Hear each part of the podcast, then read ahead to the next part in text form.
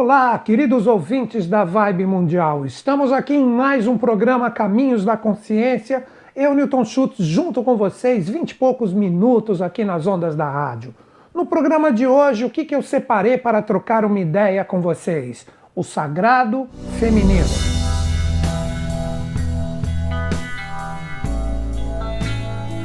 Em convergência com o domingo anterior, que nós tivemos o Dia das Mães, Hoje nós vamos homenagear todas as mães, mas na verdade todas as mulheres em relação aos assuntos que nós vamos trocar aqui de ideias para procurar, de acordo com a minha possibilidade, trabalhar essa parte do sagrado feminino que para mim é um assunto extremamente sagrado. Antes de entrarmos para valer no assunto, para que nós entendamos todo esse poder de geração feminino, que é uma realidade extremamente sagrada que está manifestado na Terra, nós vamos partir da realidade mais sutil, onde eu vou conversar para vocês a formação de toda a criação do arquétipo de Deus, trazendo todas essas forças aqui para o planeta Terra vamos conversar sobre essa origem de toda essa força causal universal, que começa com a força de Deus sem forma, entra numa realidade trina e depois entra no setenário, e ali nós temos a força da Divina Mãe como a pomba do Espírito Santo, poderíamos dizer, como a primeira manifestação direta do feminino com o seu poder e com a sua vibração no sentido mais sutil. Inicialmente, precisamos compreender que quando falamos da energia de Deus ou da fonte criadora, nós não podemos dizer que existe já a realidade separada do que chamamos de masculino e feminino, como diz o próprio princípio hermético do gênero, onde nós temos a polaridade do masculino e do feminino. Quando nós falamos do universo feminino, nós precisamos conceber que representaria diretamente uma energia mais sutil ou mais refinada no sentido de vibração do que o universo masculino. Obviamente que todos estamos em um momento muito especial da humanidade onde essas energias já se confundem para nós termos daqui a aproximadamente mil anos a manifestação do andrógeno. Não estou falando de orientação sexual, estou falando propriamente dito de um novo reino que chega e inaugura através de um sistema evolutivo do futuro trazer para nós essa energia do que representa um ser que será superior ao ser humano comum. Inicialmente, precisamos compreender que o primeiro princípio da polaridade, quando essa energia prístina desta fonte causadora, que não possui, novamente digo, a separação através de princípio masculino e feminino, a primeira polaridade existe no sentido de concebermos que existe uma força celeste e que esta força celeste se manifesta como uma realidade terrena. Então, esses dois princípios, uma realidade mais cósmica e uma realidade terrena, que representaria a primeira dualidade universal, partindo da fonte prístina, que representaria uma unicidade, onde nós temos a onisciência, a onipotência e a onipresença de Deus, essa realidade divide em força espiritual para uma fácil compreensão e esta manifestação como uma realidade terrena. Esta energia, conhecido como espírito ou força celeste, nós poderíamos dizer que traz a correspondência direta ao universo feminino, que como força criadora e plasmadora de Deus, com uma face feminina, se projeta no mundo terreno que traz uma resposta direta dessa energia, recebendo os influxos dessa força criadora, e nós começamos a ter o universo manifestado. E essa resposta terrena representaria mais uma energia masculina. Então, quando eu digo dessa parte prístina ou desse começo de tudo e de todas as coisas, nós não temos propriamente dito a energia masculina e feminina, como eu acabei de colocar mas nós podemos começar a compreender que esta dualidade já existe como força criadora, como este serpentear dessas duas energias, cósmica e terrena, que juntas criam o que nós chamamos de evolução. Então, todos os seres humanos trazem isso. Então, nós precisaríamos compreender que todo homem traz dentro de si uma mulher interior e toda mulher traz dentro de si um homem interior. E é a partir desta realidade, com este equilíbrio perfeito, nós teremos no futuro o andrógeno. Repito novamente, não estou falando de orientação sexual e também não sou contra nenhuma orientação sexual. Só para deixar claro a forma como estou pensando. Cada um trabalha a sua evolução da forma que bem entender. Partindo desta premissa, nós temos uma energia prístina chamada de substância primordial na teosofia, onde não existe ainda o princípio da forma, essa energia, quando começa a sua objetivação, no sentido de se lançar na evolução, ela se torna uma força única. Partindo desta energia primordial, que começa a ter uma objetivação com uma força única e absolutamente sem nenhuma distinção do que representa um princípio cósmico ou terreno, essa energia, quando resolve se manifestar, ela se torna uma trindade. E esta trindade representaria a potencialidade de causa, lei e efeito, espírito, alma e corpo, ou mesmo, se assim for melhor para a compreensão, pai, mãe e filho. Então, quando nós falamos do uno-trino, nós temos diretamente uma energia que também não é masculina e nem feminina, ela representaria direto essa força trina que cria a possibilidade da manifestação de Deus, que anteriormente era uma energia una, mas totalmente sem forma. E depois essa mesma trindade que traz a causa, a lei e o efeito, ela se lança diretamente no jogo evolutivo, ela se transforma nos sete raios ou nas sete forças ou diretamente nos sete anjos da presença, que correspondem à realidade de várias linhas de conhecimento, que nada mais são do que sete forças que saem dessa trindade ou desta força espiritual que nós chamamos de Deus. Então, com isso, nós temos a realidade do Um, que representa a onisciência, onipresença e onipotência de Deus, que se manifesta de uma forma trina e depois evolui setuplamente. Então, o ser humano, que representa a própria energia desta força una, trina e cétupla, ele é uno em essência, ele é trino em manifestação e ele é cétuplo em evolução. E como nós temos essa energia manifestada em nós? Todos nós temos essa fonte prístina dentro de nós, que chamamos de espiritualidade ou Deus, e esta consciência vibra através de três expressões que é um corpo, uma alma e um espírito, e existem sete forças que estão associadas a este ternário, que nós poderíamos colocar como sete estados de consciência, que estão associados diretamente aos nossos sete chakras. Então, estas forças representam o arquétipo universal da criação. E agora que vem uma grande chave correspondente à energia do nosso próprio tema, que é o sagrado feminino. Aquela energia que era una, que se torna trina e não existe ainda o que nós chamamos de homem ou mulher, ou princípio masculino e princípio feminino. Como eu disse, esta força trina gera sete expressões, que são sete autogerados desse próprio Deus, que representaria o pai, a mãe e o filho juntos. Mas agora que nós precisamos entender uma coisa: para que nasçam esses sete autogerados, essa energia trina primeiro tem que se revestir de uma energia feminina, ou poderíamos dizer a pomba do Espírito Santo, só para uma compreensão, e essa energia feminina fica gravídica dessa força trina e faz com que nasçam os seus sete filhos.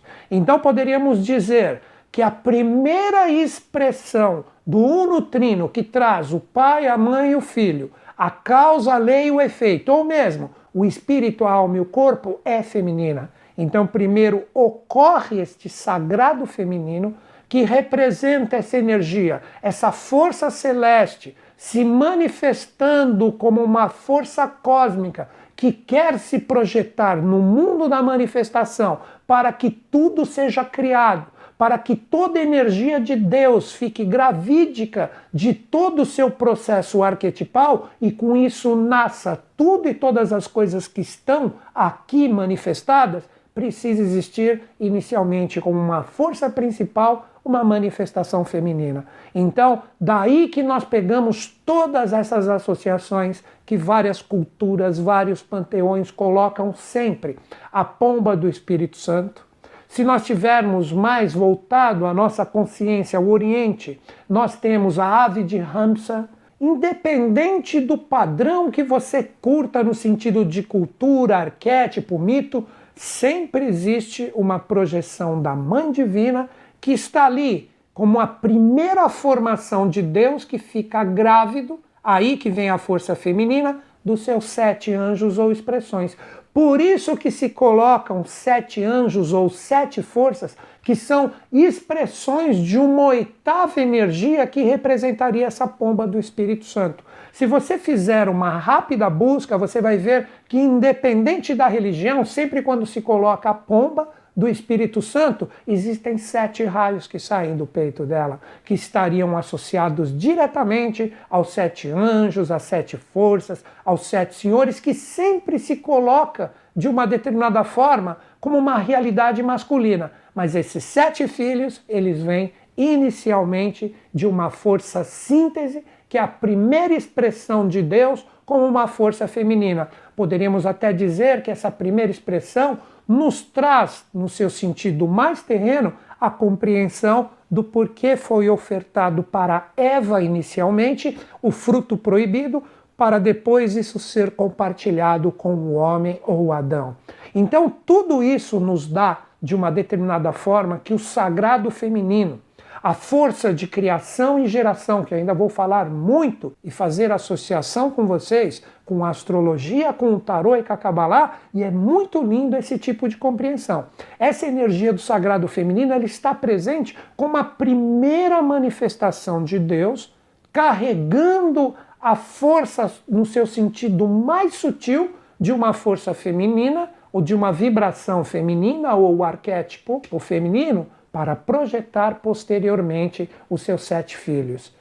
Depois que esses sete filhos, ou esses sete autogerados da própria Mãe Divina, como a primeira manifestação de tudo, esses próprios sete autogerados, como hierarquias celestes, eles também precisam se revestir de uma energia feminina, seguindo o arquétipo da sua própria criação para se projetar de uma forma mais objetiva no mundo onde temos a energia de toda a manifestação de Deus projetada em todos os reinos, eles se revestem dessa força feminina que no Oriente isso é chamado de Shakti. O que seria a Shakti ou esta força feminina? Shakti, em uma tradução para uma fácil compreensão, representaria as forças universais femininas, criadoras, no seu sentido celeste, que se objetivam como forças para criar todo o universo manifestado. Então, estas energias, essas forças femininas universais, ou Shaktis, utilizei esse termo do Oriente, como elas são conhecidas, elas representam essa energia feminina dos sete autogerados. E elas possuem nomenclaturas e tipos de vibração para chegarem aqui de uma forma integral. A sua forma mais sutil é chamada de Adi Shakti, ou seria a energia mais prístina ou mais próxima da fonte criadora, se revestindo já de uma força feminina. Depois ela se torna Parashakti, já envolvendo um aspecto mais intuicional da força, e por fim Jnana Shakti, que representaria diretamente a força correspondente à sabedoria feminina universal, que está projetada nessa força para vir aqui para o plano da manifestação. Depois nós temos Mantrika Shakti, já conhecido como o próprio poder do som, o próprio poder do verbo estando gravídico da energia prístina para trazer para nós todo o poder da criação. Daí o princípio foi o verbo e a força da trombeta dos anjos, que seria diretamente nesse sentido místico, a força de Mantrika Shakti. Depois nós temos a força de Ititya Shakti, que seria um invólucro astral como uma força de desejo matizado de amor trazido como a energia deste verbo que começa a ter uma forma, uma densidade etérica com a sexta Shakti, que representa a Kriya Shakti. E agora a última, que vem com uma chave fantástica, jamais conhecida de todos nós, é Kundalini Shakti, que representaria diretamente essa força chegando diretamente no nosso universo, chegando diretamente, poderíamos dizer, por que não, do nosso próprio sistema evolutivo, onde nós temos os planetas que também trazem correspondências diretas com esse universo feminino sagrado. Quando a energia das Shaktis, com essas sete modulações que vieram dos sete autogerados da Mãe Divina e do Uno Trino, fiz o caminho contrário aqui rapidamente. Nós temos essa energia feminina envolvendo todo o nosso sistema.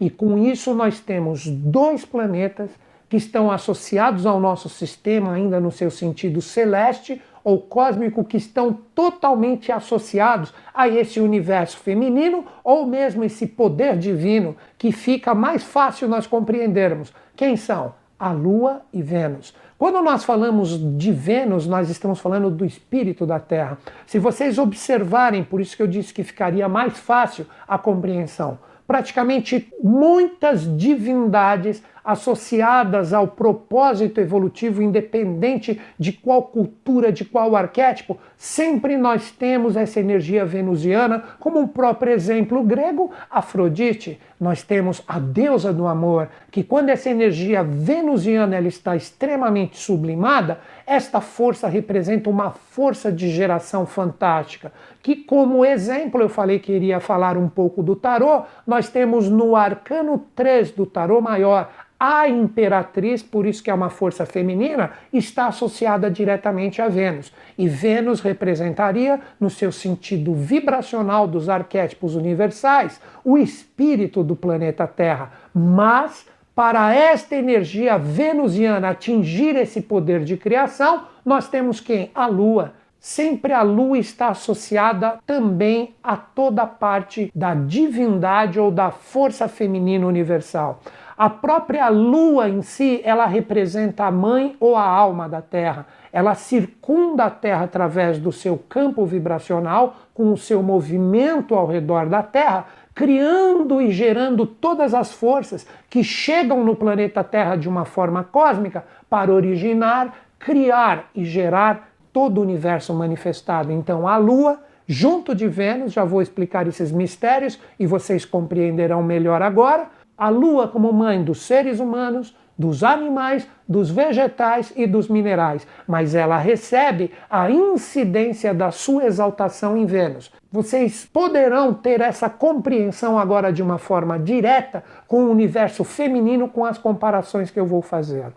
A Lua, ela demora aproximadamente 28 dias para dar a volta ao redor da Terra ela representaria o ciclo de sangue do universo feminino, que faz a purificação da energia para que a mulher esteja pronta para criar e gerar. Vênus demora nove meses para dar a volta ao redor do Sol. Aí a mulher sai do seu ciclo de sangue de 28 dias e começa a criar e gerar o leite divino, o leite que alimenta tudo e todas as coisas, correspondente à gravidez dos nove meses de Vênus, onde cessa a realidade do ciclo lunar. Por isso que quando nós pegamos ainda no Oriente, voltando para o Oriente, a energia das duas taças na tradição, nós temos a taça de sangue que representa a taça de soma, e nós temos a taça de chukra que representaria a energia do leite ou a taça venusiana